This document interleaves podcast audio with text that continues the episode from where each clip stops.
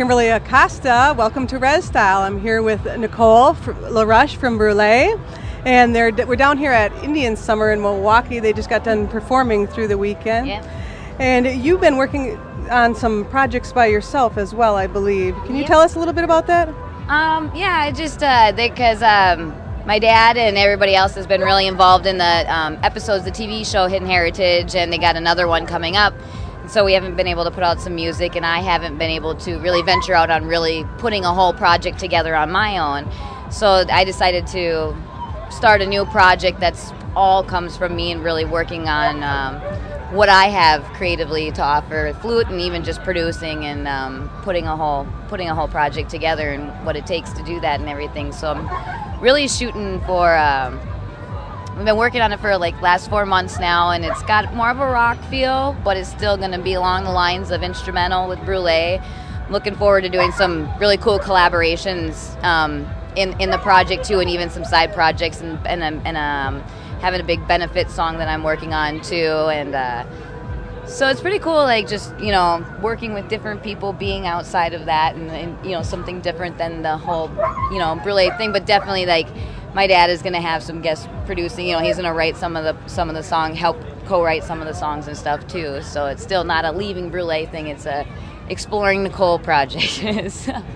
And Brule, it's a lot of, it's like you, you guys, Native American rock opera, I believe you guys, that's the whole description of That's like of the words we found that can best describe. Not necessarily what we followed for the venture of those of those CDs and stuff, but it's just kind of the way we've best found to describe that project. Plus, we had to give a name to the whole group too, not just uh, my dad. So once we all became, you know, a big dancers and the um, band and everything else, you know, we needed a name for the whole group too. So that's what the American Indian Rock Opera was.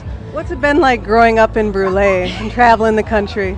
Uh, you know it's it's been an interesting it's, it's it's a really crazy life to live but i think you know i'm i think i'm a better person because of that because you meet people you learn things you learn them you know from people you don't learn learn things from a book you know even though i you know i went to school and stuff but i've learned so much more in my life from being out and traveling and meeting other artists and just you know these things at the indian summer and, and all these different things and all the people that you meet along the way have really, you know, made me who I am. And, you know, where at this point now I'm ready to take that and make my own music out of it as opposed to just being part of part of a group. So uh, And you guys are from Lower Brule in South Dakota, Yeah. and your dad's show actually, his, he has a book called Hidden Heritage that Mm-hmm. talks about how he came back to his c- uh, culture. How was that for you guys to all like come back home? Yeah, it was. You know, it's definitely that's a funny question because like for my dad, it was it was his thing, and that inspired all this music, and you know, it was it, it for him it was that, and I think for every single one of us, it's a different. You know, um, at the time I was I was wild, wanting to travel the world, hippie girl, anyways. So for me, going there was exciting, you know, and it was like to know that it was family and to you know. But for me, I was some people were scared and confused and stuff, but I was just ready for adventure. So to me, that was like a really cool adventure, you know, and it it, it was, and then to see the life that those you know in the homes and to but actually go back and live there and, and, and see that and be a part of that, you know, it was definitely coming from the suburbs in Minneapolis that I grew up to that was a big, you know, was a big shocker because, you know, we were taught things pretty. I, in my school, we weren't taught that it was, you know, that Native Americans were bad people and all these things. That we were taught pretty realistically what the reality was, but you know, you don't know until you see, and you don't know. That's why I say like living this lifestyle has been has only made me a better person because I can learn and then see it and experience it too. You know, so it was for me. It was more just realizing the reality of what people live like and go through, and I just think more people need to go and see these places and then take from that what they want to, and you know, do whatever they want to do, whether it inspires them to paint or whether it inspires them to help a. Um, a program, you know, that helps youth or anything like that. But I think just being and exposing yourself to as much as possible to inspire yourself is is definitely a must for everybody. And how did you choose the contemporary flute? well, I was actually um, in growing up before, you know, like we found my dad found his family and everything. That was what I did in school. I wasn't an athletic type. That was my brother, and I just so school started in band and actually the um, flute was the last thing on my list. I didn't want to play it. I just put it on there because my aunt played it, and so I thought it'd be cool. But I wanted to. I, I think I had saxophone and oboe before that, and I couldn't make a sound out of the saxophone or the oboe. And when I picked up the flute, it was like I could make a sound, and most people couldn't. But they were like, "Oh, you're never gonna be able to play it. You have the cupid lip. You're not gonna be able to do it." And you know, so, and I think that's been my one thing that makes me me. If somebody tells me I can't, then I usually go do it. or, you know, don't do this, so I'll do it. I'm always like fighting the things that tell me not to. And so I made a sound out of it and became, you know, second year, started taking private lessons, all classical training. Um, I was in Greater Twin Cities Youth Symphonies for quite a few years in marching band and a lot of, you know, but had an amazing um, private teacher, you know, to teach me um, technique and all these different things like that for about six, seven years. And I actually quit and was never going to touch the thing again. And um, my dad came back with this music, and he didn't have a band. He didn't have, you know, that's all I grew up with was my dad in the studio, and you know, wanting him to make it. And he struggled and struggled and never, mm-hmm. never could make it anywhere. So I just, I didn't really necessarily think I was going to help make him band. it was just something to do because I wanted to travel and go around and it just, you know, then I eventually learned to appreciate the lessons that I learned from the flute and the classical training, which I couldn't stand all those years. Now I could take it, I could break all those rules and make it something of my own, you know. And it's it's just taken so many years of doing it, dealing with it, going through all these different experiences to really know now this was meant to be what it was meant. To be. And this is be. Nicole because there's yeah. no one else really doing what you do. Yeah.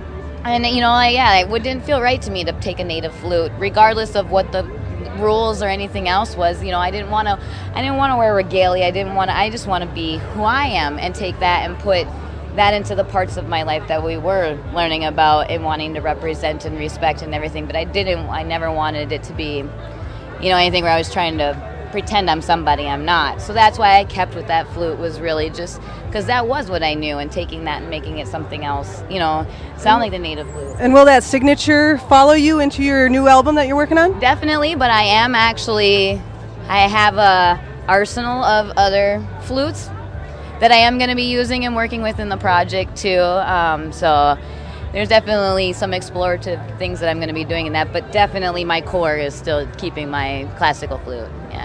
And where do people, if they want to go and get your music or find out more about you, where can they go online? I have a Facebook page under Nicole LaRush. You can go check that out. And I have CD um, downloads available on CD Baby um, under Nicole One, I think. Um, but you can look under Nicole LaRush. There's um, you can listen to stuff there. And um, the Brule website is brulerecords.com. So there's all kinds of information for what we're doing as Brule two on there. So those are the main main sites. And growing up with your father, and uh, what is the one thing that sticks out for you that you've learned from the man that he is? Patience. Patience and humbleness, and to not jump to conclusions and overreactions and things, and knowing, regardless of the things that happen and the bad things that things are always going to come around, and then with for everybody, they're going to go bad and they're going to become good. So kind of just taking the ride in stride and letting it be what it's, you know, it, let it be what it will be, but make your choices for yourself. I think those are the most important things I think I've learned from him. And if you have a message to give out there for any future Native musicians, what would that be? Definitely fight fight the fight the forces that are will fight against you and to keep sticking with it. And if it feels right and every and everybody tries to make you feel like it's wrong then it's right.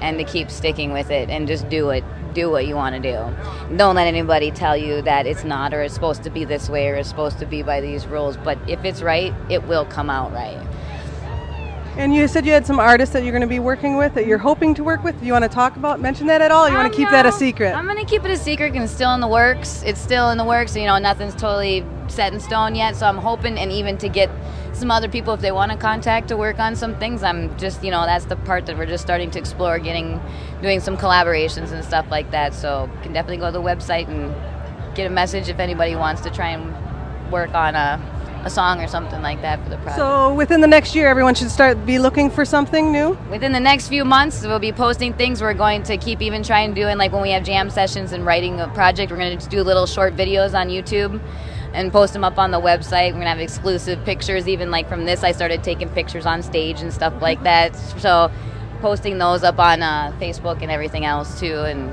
so people can come check out and kind of go along for the ride with us. You know, developing this project and still looking for a name for the project, so people can give some suggestions on there too. Great. Well, I appreciate you taking some time and talking you. with That's, me. Yeah. And the new microphone. And We're the new microphone. the new microphone. uh, Indian Country TV microphone on Res Style. Yeah. It's Kimberly Acosta on Res Style with IndianCountryTV.com. Thank you.